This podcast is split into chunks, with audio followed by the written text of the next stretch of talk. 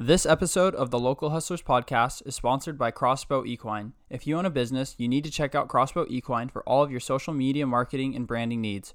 Throughout her entrepreneurial journey, owner Kylie Bowen has gained a deep understanding of marketing, branding, and telling your story in an authentic professional manner to help you gather raving fans and paying clients and customers. For our listeners only, Kylie is offering a free 30 minute consultation call and 50% off your first month of services.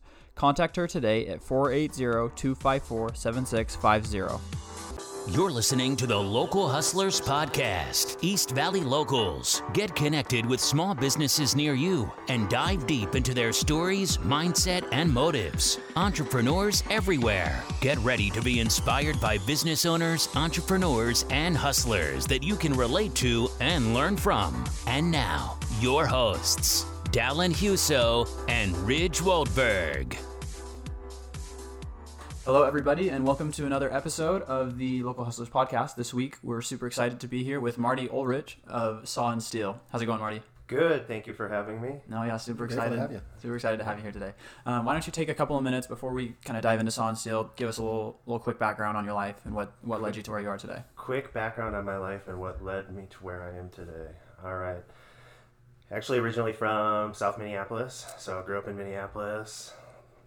I think before I was 21, I had like uh, 17 different addresses. So I kind Oh, of wow. hopped around. Yeah. I lived in everywhere from North Dakota to northern Minnesota to Bangladesh. Mm-hmm. And um, yeah, so this is actually my second career. Um, prior to this, so I went to school for psychology, and so I actually have a background in forensic psychology. And so that's what I was doing full time up until about six, five and a half years ago when we started this. And so completely different subject line Yeah. of work. And so I was a subject matter expert in a bunch of areas, mainly credibility mm-hmm. assessment, which is, again, super obscure. So I've mm-hmm. done a lot of very different stuff, but it all is filtered into the current business. Yeah. And so, you know, ultimately the background helped shape and mold a lot of things that I do today. And so I view things very differently than somebody who would have off the bat gone into manufacturing Right, or right. art school or Uh-huh. something along those lines. So I have no traditional background in art or manufacturing, um, etc. And so it's been all uh, learning along the way. So as a second career, so to say, hobby job became full time job. Yeah, yeah.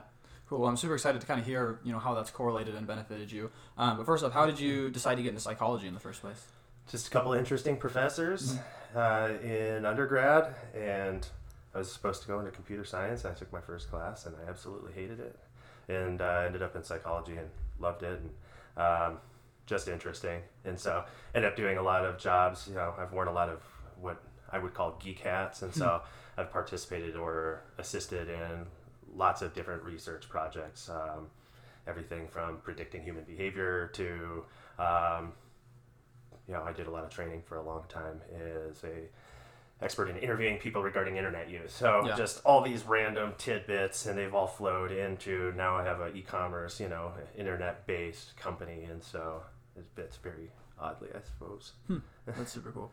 And so, so you're doing like internet stuff. What was kind of the job, or what was your, I guess, desire to do for work, like for the rest of your life before this came about? Um, didn't really have a plan. Uh-huh. So I mean, I kind of say, you know, take the opportunities that you're handed, Right. and so go with them. So, you know, we get opportunities all the time. We either decide to take them or let them pass by. And Yeah. so, you know, um, I was looking for something to do, high stress, chaotic job, um, and looking for something that was easier mentally, I guess, as far as you know, kind of the feel that and the kickback you get. You know, art is Mm-hmm. very different, um, and it just was really an accident getting into this. You Yeah. know, um, ultimately, you know, we started as a result of me making gifts. You know, before this before this business, all the gifts I would give to my wife were handmade. You know, so like I did my first painting for a gift for. You know, Uh-huh. something that reminded uh, me of where we had been. Um, and then the gift that actually led to the business was I had seen some marquee lights, and this is way early on before they were a thing. And Yeah. I said, "Oh, that'd be super cool to make for my wife for Christmas." I had no welding background, uh, had never done any work with sheet metal or any metal projects really. I had always done uh, woodworking as a hobby, Mm-hmm. and so somehow did that, and she posted it after she got it. Got a bunch of requests from her friends, and finally, Not her friend's husbands, though. yeah, right. oh, can you, can, you, can you make something for me? You know, and a lot of times there's just a ver- lot of vibrato around Yeah. that, right? You know, people will, oh my gosh, I really like that. Will you make me one? You know, and some of it never pans out, and um, finally, um, you know, one a couple of friends ended up purchasing something, and you know, our first one was for one of her friends um, who had an event company, and ultimately ended up, ended up being for a retired NFL player, you know, and so that's Wow. kind of how the business started. That was the first gig, um, completely over my head, like you know, didn't know what I was doing entirely, you know, learning along the way. And so again, you know, there, there was an opportunity and, you know, even though it was difficult, we took it and here we are today, you know, down the road. Yeah. Wow. So are, are you naturally like super good with your hands? Because if I had seen you know some metal work with lights on it, I'd think, oh, where can I buy that? Not Yeah. how can I make that? So how how did that? How did you figure that out? Um, yeah, it's, I've always, my dad was an architect. Okay. And so I grew up in an environment that, you know, I built stuff and took it apart. You know, I remember taking apart my dad, you know, when they'd get rid of TVs when I was little or a washing machine or something, they would let me have it first so I could take it apart. Um, and so, you know, it's neat learning about things through interactive experiences. Yeah. And did a lot of that, but I did woodworking, you know, and so as I was in college and in high school, I worked in all these jobs that, you know, I did framing for several for several years. So, you know, you're building Yeah. homes and whatnot. But I did um, finish everything from finish work to um, other aspects of building, you know, and so my dad was always drawing, you know, there were, Yep. there were plans uh, all over the house all the time. So, you know, you kind of come up in that environment, and so naturally you gravitated. There was a period of time I wanted to go to school to be an architect. um, my thing is kind of kind of want to do everything, um, and he kind of steered me away from that at that point. Yeah. Um, but I think it was really just being around a lot of that, you know, building stuff. We built our own home. You know, I wired our the electrical in our house when I was 16. Like, you know, and, and so really gravitated towards it, and so doing it as a hobby in my garage. Mm-hmm. And yeah. So making that first project or those first few projects, did you really enjoy making it? Like, did you feel like it was a passion of yours? Oh yeah, I mean it was fun. Yeah. Like you know, I I really don't enjoy buying gifts for people. It's really difficult for me to do that because people reject gifts. You know, there's so much um, there's so much facade that goes on with gifts gift Yeah. giving, and I think there's something you know there was something really genuine about giving something that you had put a lot of thought into. Whether you know it's not just making; it's about the thought and For sure, yeah, design and yeah. you know how that's going to impact someone. Um, it's just a much more personal connection. Cool. So you make that first gift, and then your wife, she said she posted about it. So you Yep. start you start to get some attention. Was it more of people just like complimenting you, saying how good that was, or were people being like, "Hey, can I buy something?" No, okay. people were asking, you know, if they could buy something. Then that first one came through, and then one of her other friends. And at that point, um, be- before we even sold the first one, we opened an Etsy store. Okay. So that way, there's some place for the transaction to occur. You know, and originally, so like if you look back at the first the first image we posted on Instagram, Yeah. I think it's of a wine cork holder. So I was doing this like recycled, refurbished wood and other stuff, and so early on we had both like some wood and metal products, and you know, kind of seeing where it went, and it was the the steel that took off, and so I, I really didn't have a preference. You know, you're gonna find enjoyment in what you're doing, otherwise you hopefully move on to something else. Um, and so it, it didn't really matter which way I went, and so now here I am in metal, of course, but. And six years ago, you didn't even own a welder. No. know how to weld. No, I had no metal tools. No metal tools at all. Yeah. Wow, what a great story! What a great story. Um, so, you know, you talked about the personalization of the gift, and that you know, you as you put that thought into it, it really made a difference in your wife. So, obviously, uh, your customers aren't necessarily making the gift, Yeah. um, and so, are you able to kind of do that for them? Like as you're creating things, is that kind of a driving mindset of of, of providing that special touch Um, I think in a way, yes. And I don't think it's necessarily in the way most people would assume. You know, if we decide to take on a commission, so we get commissioned to make lots of stuff for lots of different people, and I don't always like it. It's not a matter of whether or not, you know, that's kind of the reality. It doesn't matter whether or not I absolutely love it or like it. Um, you know, I'm trying to transpose their wish and their vision um, to this product, and I think a lot of times the the expectation I hold for myself is to provide the best quality product that I can, regardless of my thoughts about it. If if that was me giving it to somebody close to me, what would my expectation, you know, before I would give it to them, um, you know, and so part of it is is that just rolls into the whole mentality of business. Um, we do quite a bit of stuff for um, you know, stuff that's pretty visible um, between whether it's you know TV, movies, celebrity type stuff, etc but it doesn't really matter who it's for because ultimately, you know, a you never know who's going to see it, and you really never know who it's for. Um, if you wanted to give them the best product possible under those circumstances, it doesn't matter, you know, because it's really about like if I'm going to take on a project for you, I'm either going to give you everything or nothing, and so making good decisions about that because sometimes there's stuff you're just not going to be able to connect with, right. and so that's part of the taking work on you know, if, if I can't see the vision, if I can't, if I don't think I'm going to be able to fulfill what you want us to do, um, we're probably going to say, no, this might not be the best project for us. And did you have that mindset from the beginning, or did you have to learn that lesson over time? Um, no, that's just operating. I mean, so part of my prior job was I spent, you know, the better part of 15 years, every interaction I had with someone was audio and video recorded mm. and accessible um, by the court and so you always have to you know so it's a level of perf- you find yourself following a level of perfection right.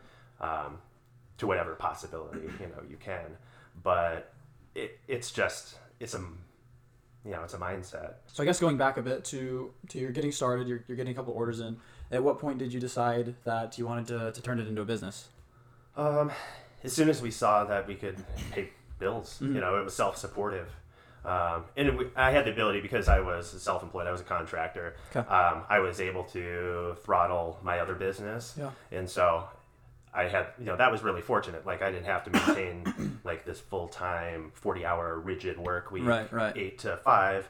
I had a lot of flexibility in it, and so. Um, yeah. Cool. Was it like a like an obvious thing, like, hey, this is a business that we can do, or was it was there a lot of thought that went no, into to figuring it out? I don't think there really was a lot of thought. Mm-hmm. Again, it's you know kind of go with the flow. Yeah, yeah. Um, it's just, you know again, it's just kind of how I operate. Take opportunities you can if you can meet those, you know, expectations or whatnot. Um, you know, expectations in the form of business, you know, being able to pay my bills. Like, right. so I can do it because, of course, yeah, when you have a highly stressful regular job and on a, a that's really thankless, mm-hmm. you know, that's operating in the background and um, and then you have this other thing where you know people are actually like, oh, you know, thank you so much, you did this, and um, people are paying for you to make them something, yeah. which is, know, I don't stop and think about it a lot of times, but it's it's really neat, you know, that you know people pay you to make stuff for them, like, and, yeah. That's cool. And so starting off, it's just you, right? You're you're yeah, doing everything. just me and my wife. Yeah, yeah. We in our uh, home garage. Um, and it was and then we had to get a storage unit mm-hmm. and uh, painting in the rocks next to the house late at night so the hoa and my neighbors weren't on to me and you know you're not supposed to operate a you know that type of business a right. manufacturing business uh-huh. in a in an HOA. Yeah. yeah. so you know, but it was really small scale. Yeah, you know, so right. nine thirty at night, you go out and paint, and um, and we would wire in the on the kitchen table, you know, wire up lights and stuff like that, and package wherever we could, and just yeah. So it was just me and my wife, and it was just kind of a hobby deal at that point. Mm-hmm, mm-hmm. And you know, if we sold something awesome, um, it was just yeah, it was a very different reality. It's, yeah. And so you've always just kind of gone with the flow, it yeah. seems. So at that time, were you hoping? Did you have aspirations that it would be what it is today, or were you just like, hey, I'm just going to do this and see what happens? Yeah, just kind of do it and see what happens. Yeah. Like you know, take the opportunity while it's here. Mm-hmm. And so I didn't do anything to buffer it though. Yeah. I mean, that's really the reality is like, it's coming. All right, keep taking it. And, uh, yeah. So, but there was no like five year plan, like right, right. thought out, you mm-hmm. know, there was no hardcore business plan or model and say, this is what I have to do. Because I think that really sometimes that artificially confines you to some made up reality. Mm-hmm. Like, you know, So have implausible dreams sometimes. You know, people think you you know, you know, I could things now that I think about doing are now that we've been in business Yeah, for yeah. years and you know seeing what we are capable of and so you know so yeah you might have some big ideas at times but will they you know if they come true cool if if something else happens that's Mm-hmm. cool too you know um, yeah. Yeah, the things you're able to dream up of today are much more grandiose than four years ago or five years ago. Right? yeah So has that evolved though? Have you created a more of a formal business plan, or are you still kind of? Uh, Oh yeah, I mean, yeah, I mean, we have a fully operational, a fully operational business at this point. You know, we have uh, on average we have eight employees. You know, and so we have several full time Yeah. employees, um, and so yeah, I mean, so businesses thought of much differently early on in a lot of ways, but in other ways, you know, we function on a whim as well. You know, I get an idea and we can process it through and it can become a reality. You know, like, hey, I was just thinking about this and, you know, we've got this product or we could modify this product to do this and I'd really like to see it in this store. Like, let's follow that path and, and we can accomplish those things really quick, you know, and so so while it's definitely more formal and more rigid and all of that aspect, I have a team of people that can help manage those ideas which become realities. Um, Are your employees creative designers also, or are they more, hey, uh, here's my idea, here's the plan, go make it? Yeah, I mean, yeah, they, they're additive. Everybody is additive um, in different ways, um, you know. But ultimately, it's kind of like I'm the engine, but I can't function Yeah. independently. You know, it takes all of those components to operate, and so, you know, sometimes I need my ideas throttled as well. You know, and so it's good. Like you know, I, I enjoy having a team around me to because it motivates me and it helps guide me at times. Um, I get lots of feedback, um, and so you know, so as we're creating and making new stuff, um, you know, I might make something that nobody knows about that's going on. You know, I do this pretty frequently, and then I'll send them all a picture of the finished product and ask for feedback, colors, this, that, everything Yeah. else. And so they are creative in that way. That you know, I'm looking for other view viewpoints because you know, our customer base represents lots of different people. Yeah. Um, and so making sure that you know we're creating things that are of interest to not just me. Like you can make all the cool stuff in the world, but if nobody buys it, you know, Right. like you're not paying your bills. Yeah. Um, so you end up with lots of projects that sit by the wayside and you know sit in the corner of the shop and collect dust, and then you Then you've got an expensive you're like, hobby, Oh man, business, yeah, right? like this is really cool. And so and then yeah, so Cool. I'm curious because there's a lot of people that do start off with a big business plan with goals and aspirations, and because of you know circumstances, it doesn't pan out to what they imagine it to be. And you, I guess, kind of went with the flow, and, and here you are. What are some things that you did throughout that process between you know five, six years ago and now that that has kind of led you to to the success you've had? learn learn to operate you know um, again no background in any of this so having to learn everything from you know operating cnc machines to being able to fully design Yeah. um, and create things that I can, you know, go from thought idea into finished product in a very, very short time frame. Like, you know, I, I mean, there's some stuff that from thought to actual fabrication might be 30 minutes, you know. Right. Um, I don't have to go through all these places. And so a lot of it's been learning. Like I had to learn to operate that machine. That was a lot of trial and error. I Yeah. had to I've been working at design programs now for five, you know, every day. And so um, having to learn all of the individual components of a business, right? It's not just a, it's made up of lots of different things, you know, design, fabrication, in our case, um, you know, um, painting, finishing, wiring, electrical, and shipping.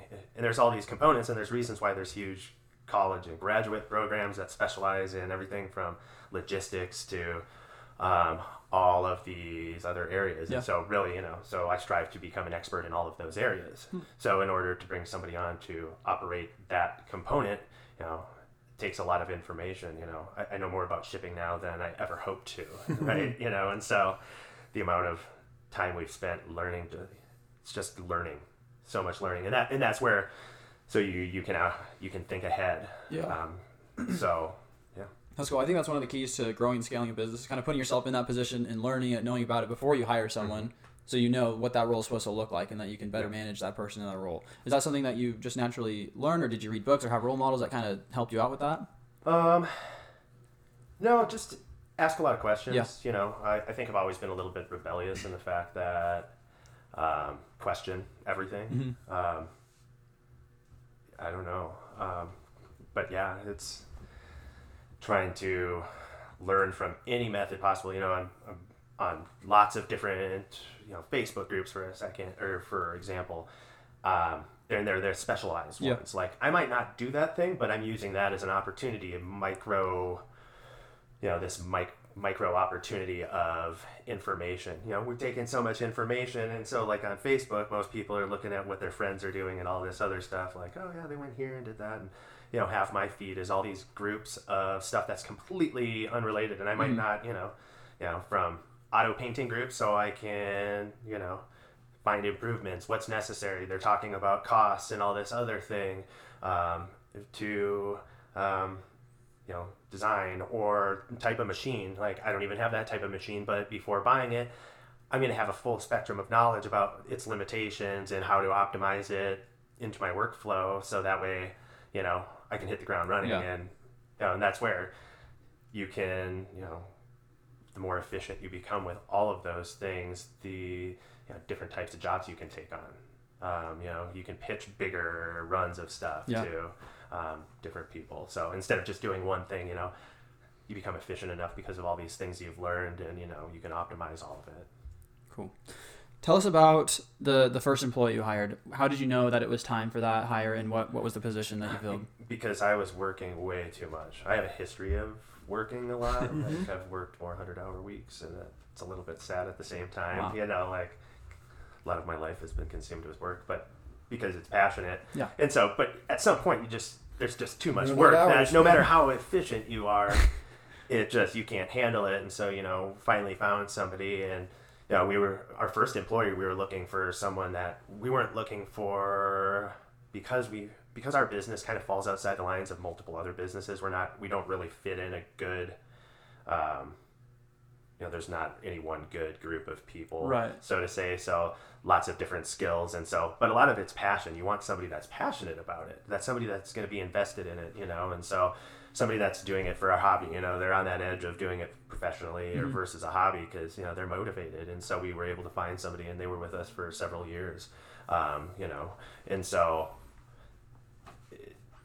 yeah, I mean, and that perpetuates itself, you know. And then you're able to do so much until you you're so busy that you can't handle it anymore and you know and you start finding people to do other components you know Yeah. and it's difficult with small businesses because you need people that are able to wear a lot of hats like you know like some fact you know thinking of factories you know that we go through like we go through like 40,000 zip ties every 9 months Wow.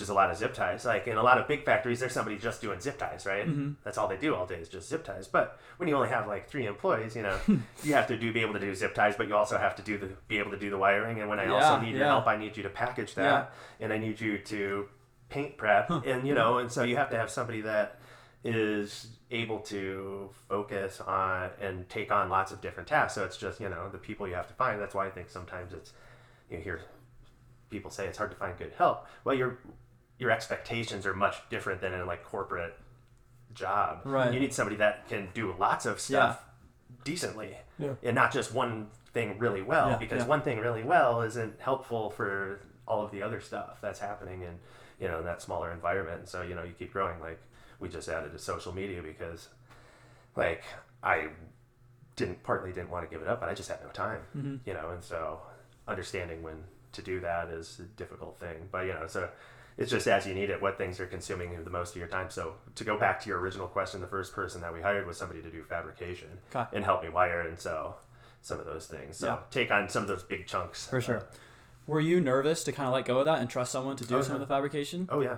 Yeah, you mentioned you're a perfectionist. Um, yeah, one could to some degree.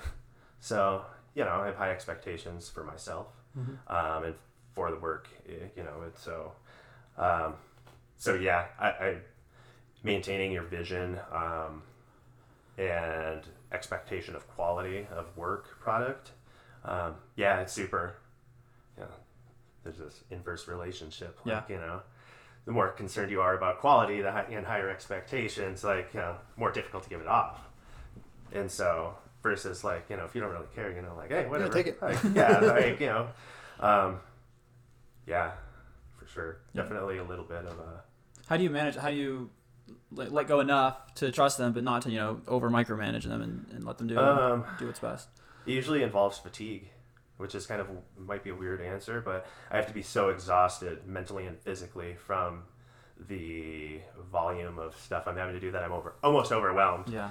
You know, and which isn't necessarily. I'm I'm aware that that's not necessarily a good thing, Yeah. Yeah. but but that's one of the things that when I start feeling that, that's when I finally say, okay, Okay. I've reached my maximum capacity, so to say, and there's this n- negative return on efficiency, Yeah. so to say.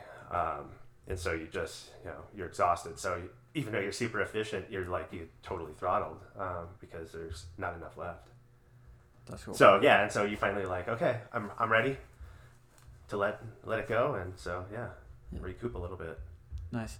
Um, I think a, small, a lot of small business owners can relate to what you said, where you know when you're hiring someone at a, at a small scale, you can't afford to hire someone to just do zip ties. But at the same time, you can't you know look for a resume that someone can do zip ties and fabricating and taking calls and shipping and Yeah. all these things. So, what's the main thing you look for when hiring an employee?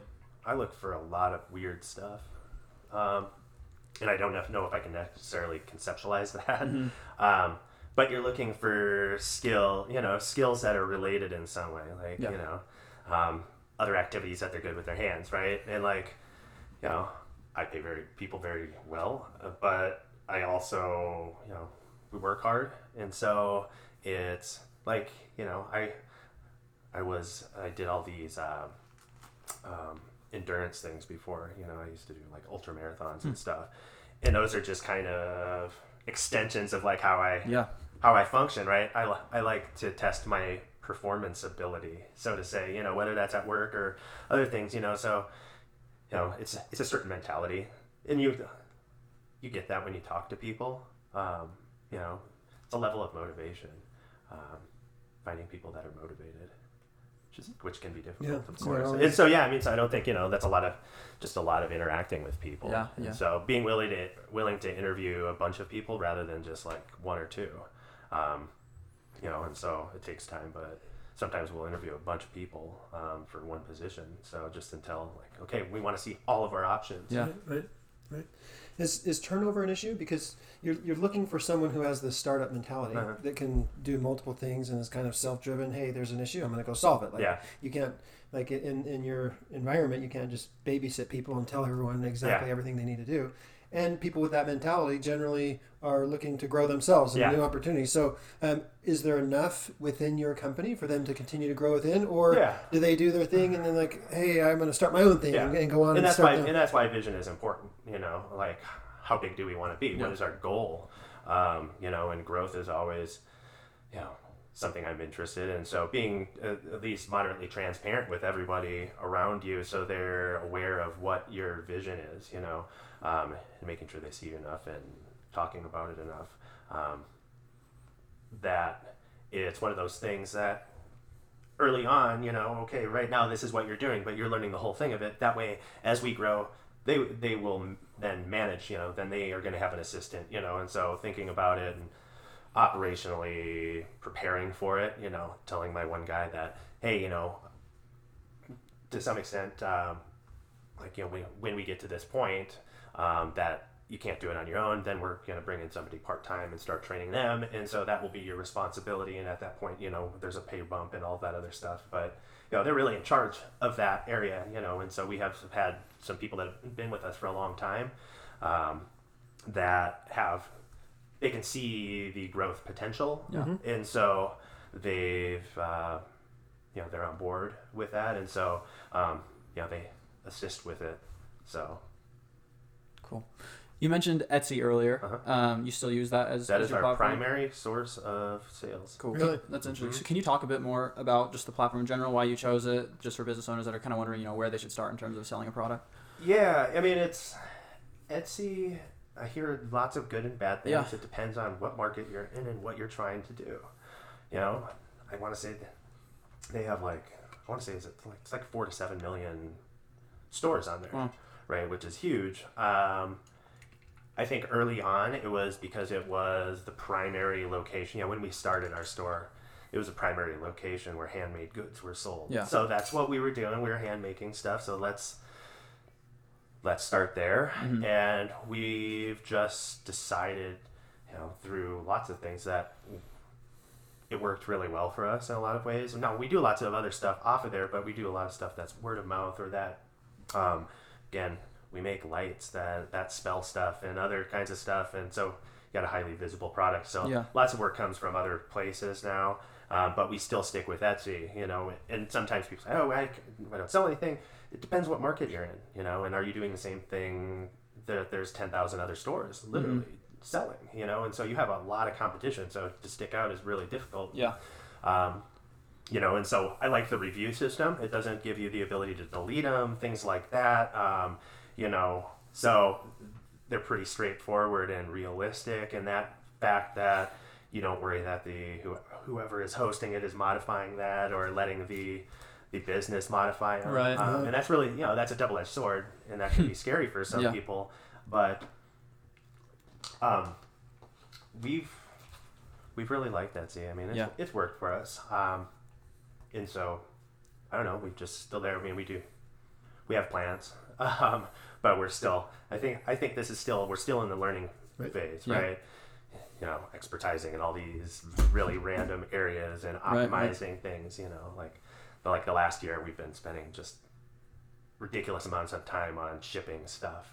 You know, shipping is such a huge component because ninety eight percent percent of our stuff basically ships, and so you know, um, it's a good opportunity. We're in that environment. You know, I'm still learning about all these other things. Cool. So yeah. With Etsy, is there a way that they, because like you said, there, there's sometimes 10,000 other businesses Uh-huh. selling the same thing as you. So do they, you know, promote you or other stores in any certain ways? Is there a certain algorithm that makes certain stores show up before others? Oh yeah, I mean, there's always paid for advertising. Yeah. You know, we we have some paid for advertising, but um, but yeah, I mean, just making sure that you're fitting in with all the SEO requirements, Yeah. becoming an expert in SEO um, and algorithms, and understanding what algorithms are really looking for. You know, and so um, that's just really helpful. So like, just paying money to somebody isn't necessarily the best method because it's really good to understand how how that process is working. You know, how are you getting charged and all these other things? What things are going to help boost Yeah. those, etc. So making sure that you're consistent with them because you know in social media, most algorithm or most platforms, the algorithms are made to benefit the company. They're made to make money. For sure. right? That's how they Yeah. that's how they generate revenue. Mm-hmm. And so thinking of everything you're doing, how does this, how does me doing this thing on, um, on my site or this, etc., impact, you know, their ability to make money? Yeah. Um, you know, which is really important, right? And For so, sure. Mm-hmm.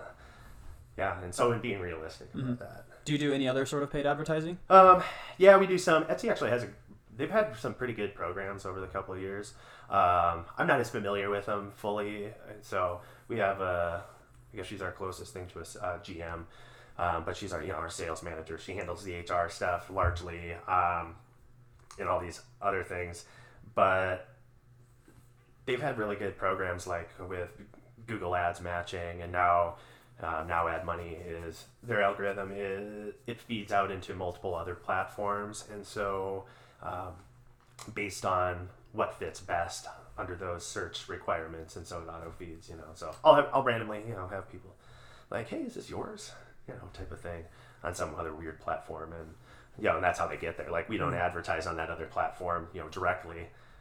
It's just uh, some coordinated partnership through Etsy. And so they've had, you know, and so we've been we've been able to utilize those rather than having to um, have, you know, all these paid for ads in all these different places. So uh, again, making it a little more efficient.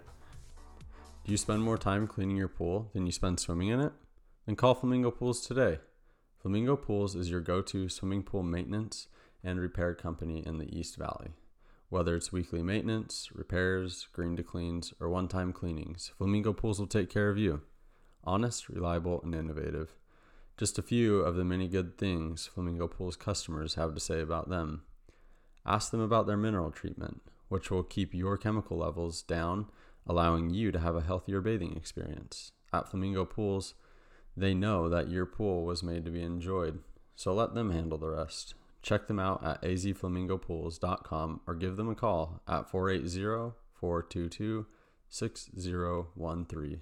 Mention this podcast and you'll get your first month of maintenance completely free. That's azflamingopools.com and 480 422 6013. Why don't you tell us a bit about you know your actual product? What are some of the things you sell? Because you have some custom things, right? But there, are there also Yeah, some uh, some standards that you of- guys make? yeah, or- most of what we make is, has been designed by us in house, me, I guess, Mm-hmm. and then feedback from my team. Um, so most of what we make are lights and decor. Yeah. Um, all made from steel. Um, so everything from marquee letters to animals to lightning bolts, cactus, we, you name it. You can think it, you can make it. Yeah, yeah. And so do that stuff. And then a lot of wall decor. So we don't post as much on our social media about the wall decor though. Um, and some of that's a branding issue. We're known for lights and that's our primary product. But, you know, we do all this other stuff that I consider more artsy. Yeah. Um, know, wall decor stuff that uh, is sold in retail stores.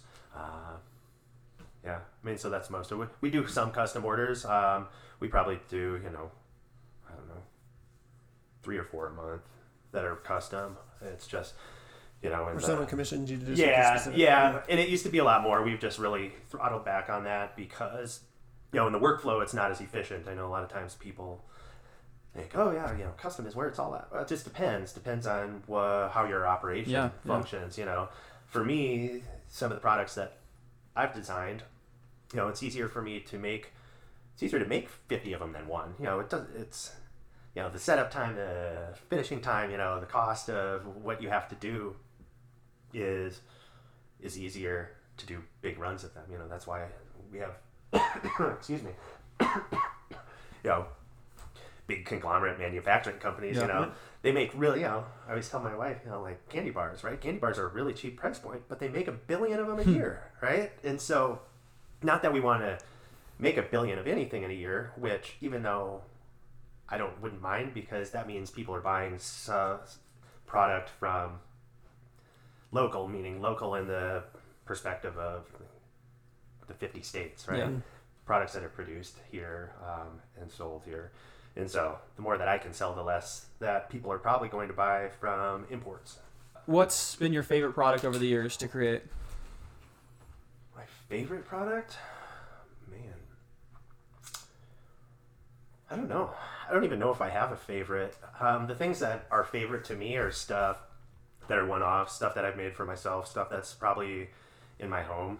I, so I have some projects that I've done um, that I've never posted pictures of, and they're you know things that I made for my kids. Uh, and I've just kind of kept those for myself Yeah. because they are my favorite. No one else, yeah.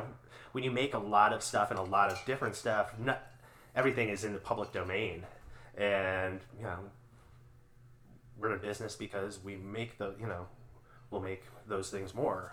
And there's some stuff that I just for the time being, you know, they become my favorites because again, there's meaning in it. So it's like it's a different level of attachment yeah. to the product. For sure. There's love.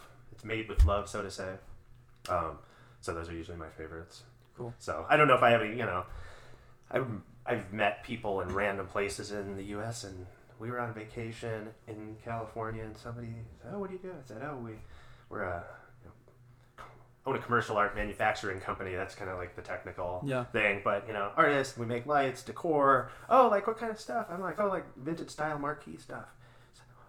Oh, do you make those cactus? yes, I, we make those cactus. So I mean, there's some stuff like that. Is you know, it's become kind of brand specific, I Yeah. guess. You know, we make a lot of cactus. um, I never wanted to be the cactus guy though, because I don't even, you know, I don't necessarily love cactus. I don't hate Yeah. them, but, but it's, you know, it's just kind of like, okay, You don't necessarily Uh, hug them. yeah. And so, you know, I randomly made the first one and we listed it and sold it in 30 minutes. So it said, Wow. okay, well, that might be good to make some more of. And yeah. So, I mean, not my favorite, but definitely one of those things that's like, okay. Yeah, you see a lot. Now you've got art all over the country, Mhm. uh, and all over the world. Really, you've got Mhm. pieces and, in, in uh, multiple countries. Uh, any uh, famous pieces that uh, you're particularly proud of? That Um, we we do we do a lot of stuff under NDAs, so non-disclosure agreements. Gotcha. Um, so like we will post we'll post some of the bigger stuff like celeb stuff, etc. Um, but I don't know. I don't know. Like I'm I, I've got four kids and I have a business, so I don't really know. I, I mean, when I say I don't know who anyone is, I don't know who.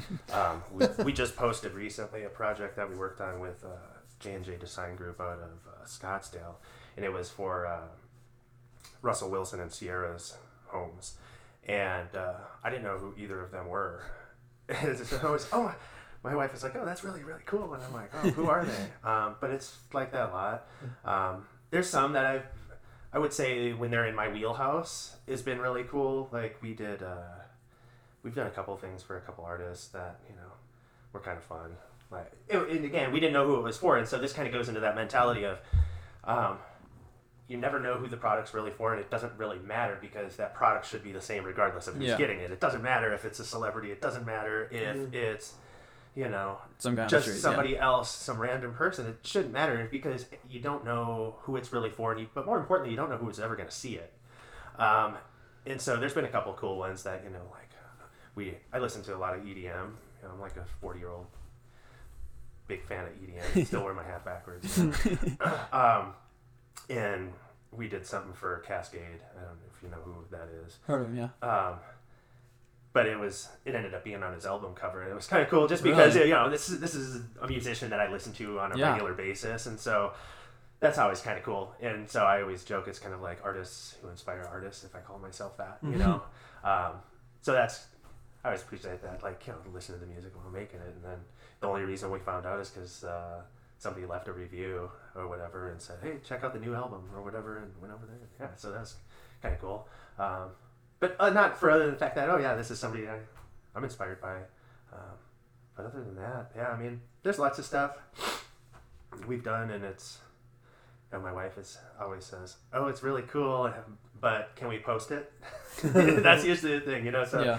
you do all this stuff, and they're like, "Oh yeah, we just did this stuff for this person," and she's like, "Can we post it?" You know, no, I'm like, it doesn't matter, you know, because kind of the mentality is it doesn't really matter because, again, who else is going to see that, right? Who else is in that person's home? Um, you have again, these are taking the opportunities that you're given, right? Excel at it, you know, make sure that it's great, um, and respond, uh, and make sure you're responsive. Again, it's going into taking those opportunities to shine Yeah. because who else walked through that house? Who are they? You know, who are they friends with? Mm-hmm. So it's not just thinking about that one person, so to say. That's cool. I wanted to talk a bit about your your background in psychology Mm-hmm. and how that has kind of influenced the work you do and kind of given you a different mindset with Mm. with everything you do. Um, yeah, I think you know it's really odd things like um, like light bulbs, which is a really obscure thing, um, and we get asked a lot, you know, why we don't use more LED bulbs, and part of it is because there's a significant cost increase, and so trying to stay within a certain a certain price point is really important. Um, we have that, and they look different. And a lot of times, if you've ever looked at an LED diode or whatever, if you look at LED, they're really bright and abrasive, right? And so our typical product, you know, that we've sold, you know, we've sold thousands and thousands of products, has these warm white light bulbs. They're soft, they're Yeah. inviting. And so, what does that tell you about the product? And then you switch those light bulbs out, and they have a tendency to be really abrasive. And so, you don't want to look at them directly. And so, if you don't really want to look at it, then what's the point? You know, like, why are you going to buy a product that is abrasive for you to look at? Because you're probably not going to. Things like that. Yeah. Um, or random things like posting online. Like, I'm things like making sure things are centered and cropped appropriately, etc. Because again, eh, you only have you have a microsecond to capture someone's attention, and Right. even though somebody might not say that picture is off-centered, you can tell something's not okay with it, right? sure. It just makes you a little uneasier Yeah. than rather than you know. So taking the time to do things like that, um, making sure. Um, yeah, I mean, it, it bleeds into everything. Yeah. You know, like packaging. I talked to my guys. We have really simple packaging. We use you know straight brown boxes with no writing on them, one stamp and a label, and you know fragile stickers, but no fancy high end boxes because most of the time when people get a product, what do they do? They're gonna throw out the box right away. Mm-hmm. This isn't something they're keeping around, and we can pass that on to our customers. But you know, opening the box, like okay, if you have if you're wrapping something and you have to tape it, put the tape on the box, put the pretty end on the upside. You know, it's like unboxing. That's really just psychology, marketing. Um, you know, all of it, it, it all rolls into it. I, I've always kind of said psychology is the underlying foundation to all you know human interaction. You know, cognition, perception, behavioral conditioning, emotions, etc. Um, how do the things we say and post affect people? Um, all the way around. You know, whether it's centering of your picture to something you said, and so it also makes it super difficult because I overthink everything. Yeah. Um, yeah. So that's where sometimes it's nice, you know, at the same time to bring somebody in because I'm like, okay, need to let it go. Um, Yeah. How about from an employer standpoint? Does does the knowledge of psychology help you with with your employees when you're Um, interacting with them? no, I mean, don't really use it anything in Yeah. there. I mean, it's just, I don't know. I'm in the shop every day, so I'm very connected. Um, uh, I wear a lot of different hats, and I l- like that. You know, they all know I work a lot, you know, and so it's not like I'm just checked out. Um, I don't think I will ever check out until I'm to the point where I want to be, Yeah. which is not where I am currently. And so, as I continue going down the road, you know, I just want to be able to do uh, some more stuff that I can. But you know, right now it's the employees just you know practice as you preach. You know, do as I you know. You know. Now, you mentioned you're an ultra marathon runner. Well, I used you to be. used to. Yeah, back in the day. That, Back that, in the that was my question Yeah. because you also mentioned that work is uh, kind of all consuming. Sometimes you work six, seven days a week Mm-hmm. uh, with all the demands. Uh, are you able to balance a little bit? Or what, do Oh, you, what do you do to intentionally create uh, some personal self care and wellness for yourself? Yeah, and so I do. It's weird. My days are broken up oddly. I get like we have four kids, and so my wife is um, she's a nurse, and so she works evenings, and so she doesn't get home till like eleven thirty, and Wow. so that means so I get up every morning with all with our kids, and so from six to about eight, I'm with all the kids and get them ready for school until you know she gets up and finishes them up. I have to bring two you know, I bring two of my kids to school before I go to work, and so I always have that two plus hours, which is nice. And then I'm always home by about five thirty into eight o'clock. That's family time. So, and then a lot of nights I, you know, at that point I'll go back to work at eight o'clock if my wife's not working if I need to, and so, you know. Weekends a lot of times are based around naps, you know, so that way I'm limiting any missing any of that time, so I'm present. Yeah. Um, I think it's really easy to miss all that time. You know, my kids are little; I only have one opportunity with them, so be home and be present. And that was that was an expectation by my wife, and I, I'm really thankful that she had that expectation. You know, or a long time ago it was 5:30 to 7:30, no phone, like no work stuff, no any of this, and you know this is our time. You know, so ultimately I still get you know I put the kids to bed, and I'll put all four kids to bed if my wife is working, and so I'm I'm involved in there, but you know, with four kids in a business and a bunch of employees, I mean, that is my life. Yeah. You know, we have friends, but it's difficult because that those things just you know we have age two to eleven.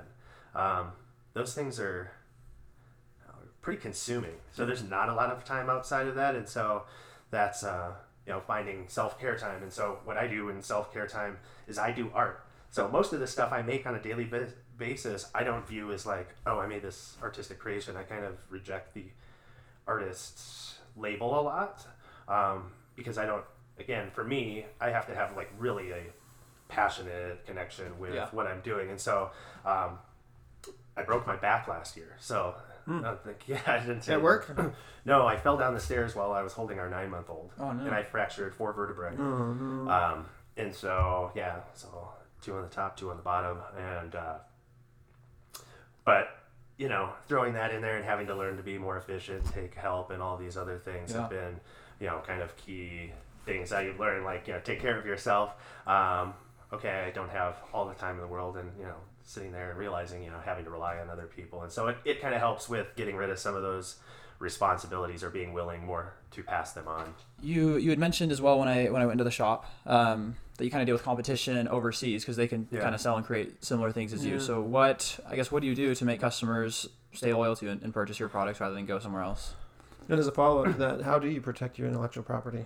Uh, you only can so much, and so it depends on who you're protecting it from. Um, you know, the good thing about social media and the realm of online activities is if somebody does violate some type of intellectual property in some way, you can throttle them pretty good and drag it out.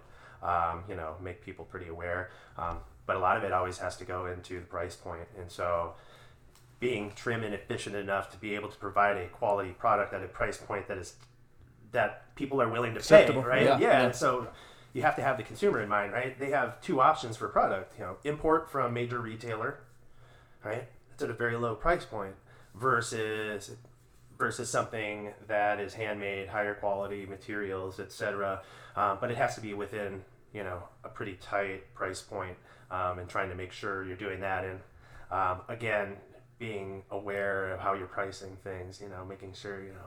Don't make it a hundred and one dollars. You know, let it fall under that hundred dollar Yeah. search function, right? You know, and stuff like that. So you're in the same range as them, or, um, you know, I think that's a lot of it. But um, I mean, you have stuff stuff that people are going to, you know, use ideas and stuff. But you know, that's kind of how creativity works. Yeah. Like you're always going to have inspiration for um, someplace, but it's about being ethical and practical about it, and the fact that you're not um, being manipulative and deceitful and all of those other things. Um, giving credit. Um, and so, I mean, we've had a couple op, op um, couple times where there's been questionable stuff, but you know, um, haven't really run into too many problems.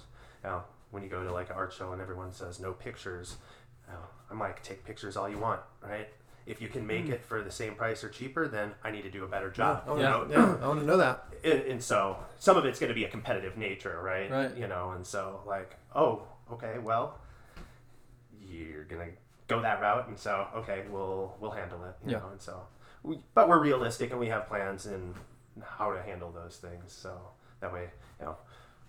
You're always prepared, you know. Part of psychology and a lot of what I did before was risk assessment, risk management, Yeah. um, and so in risk management, you have to prepare for the full spectrum of Indeed. outcomes, Yeah. and that means always being prepared for the worst and the best, right? And so that way you can respond without being completely destructed if something Yeah. happens, right? You know, and panicking and flailing your arms and complaining and stuff. No, like, all right, it is what it is. Now, let's run.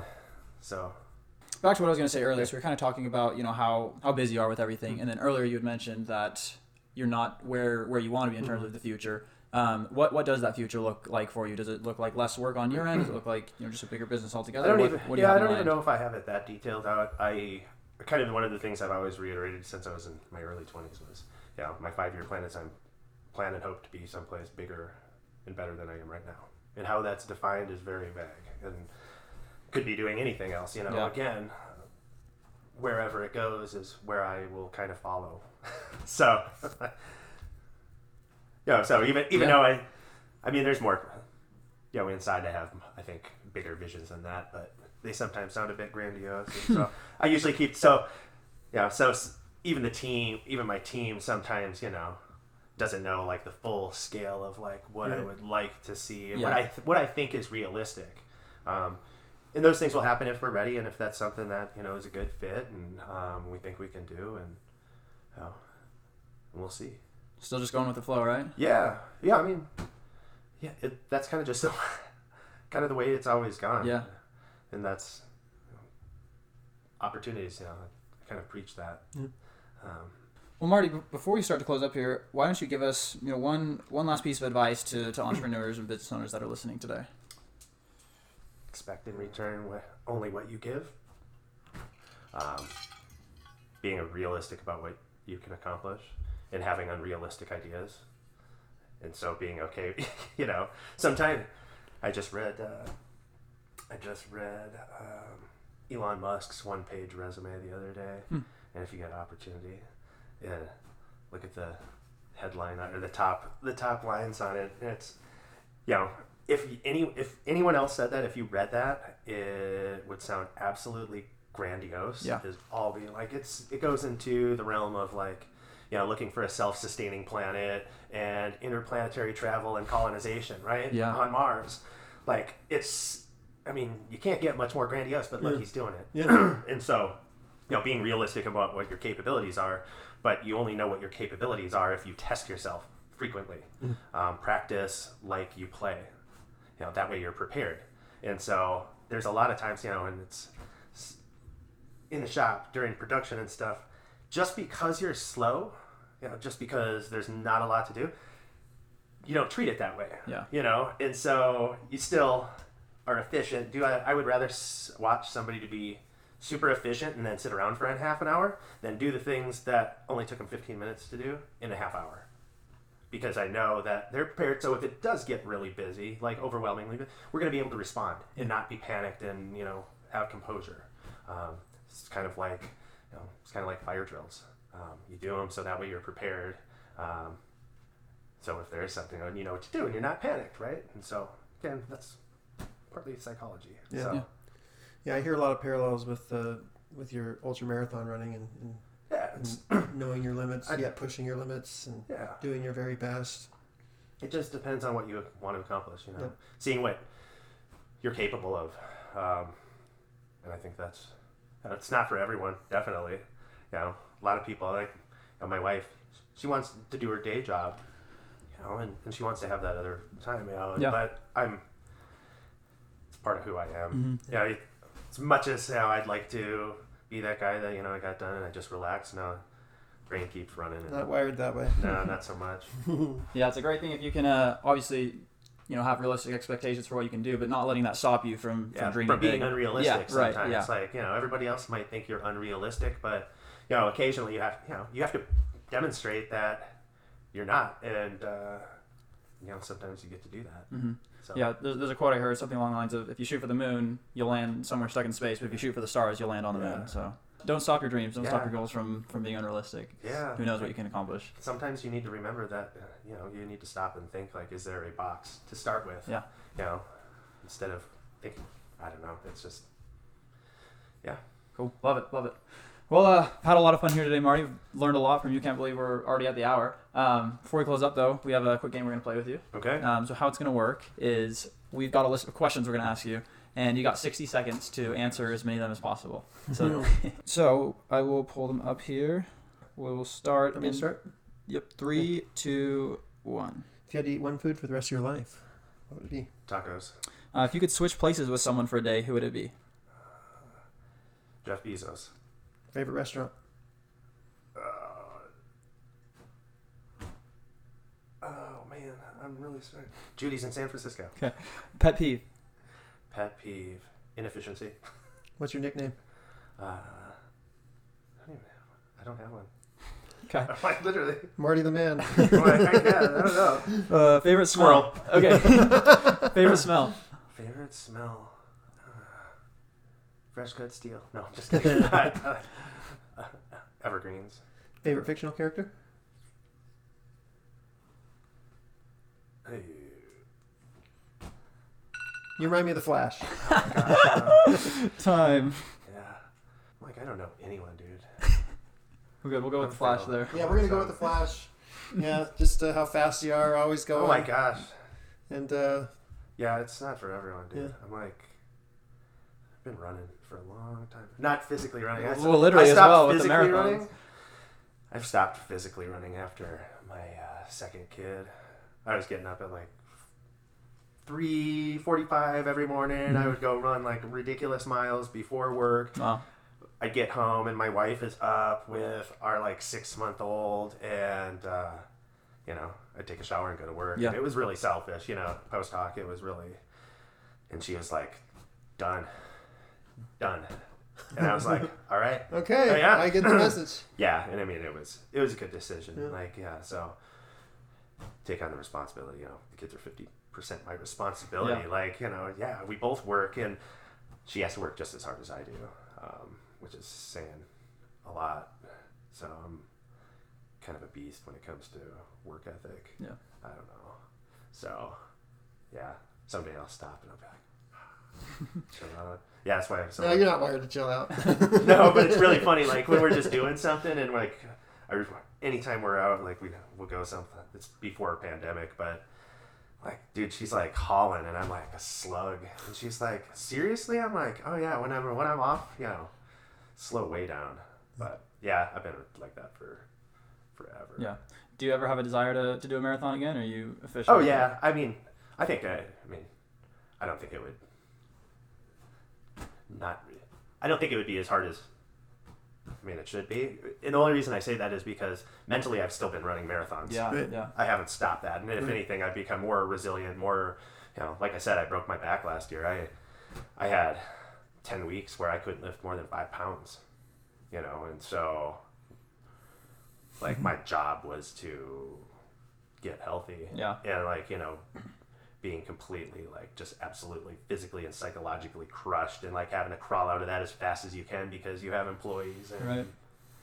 a family to take care of Yeah. and, you know like i didn't have the luxury of to give up you know and so again it's just what am i capable of i'm like dude got broken back last year covid this year and like ready for something different What's next, right? yeah Well, it sounds like the marathons Yes, really like helped with your mental strength and mental capacity to, Yeah. to deal with you know anything that comes in your way. yeah so Nice.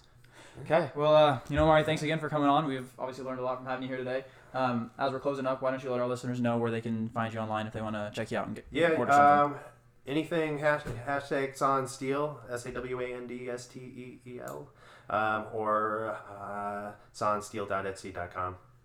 We have a standalone at sawandsteel.com, but it just bumps you over to Etsy. Gotcha. So, yeah. Cool. Awesome. Well, uh, thanks again for being here today. Cool. Catch thanks, next week. Hey guys, thanks for listening. Just a few things before we go. First off, we wanted to say a big thank you to our sponsor, Legend Acres. They're an award winning, veteran owned small business that offers dog training, service dog training, mentor training programs, and more. Legend Acres also offers online interactive training sessions and on demand classes so you can train your dog from the comfort and convenience of your own home. Check them out at legend acres.com. Also, if you enjoyed the show, please take a few seconds to rate and review and hit that subscribe button. It lets us know how we're doing and helps us grow so we can reach more locals, entrepreneurs, and help small businesses grow. Thanks, guys.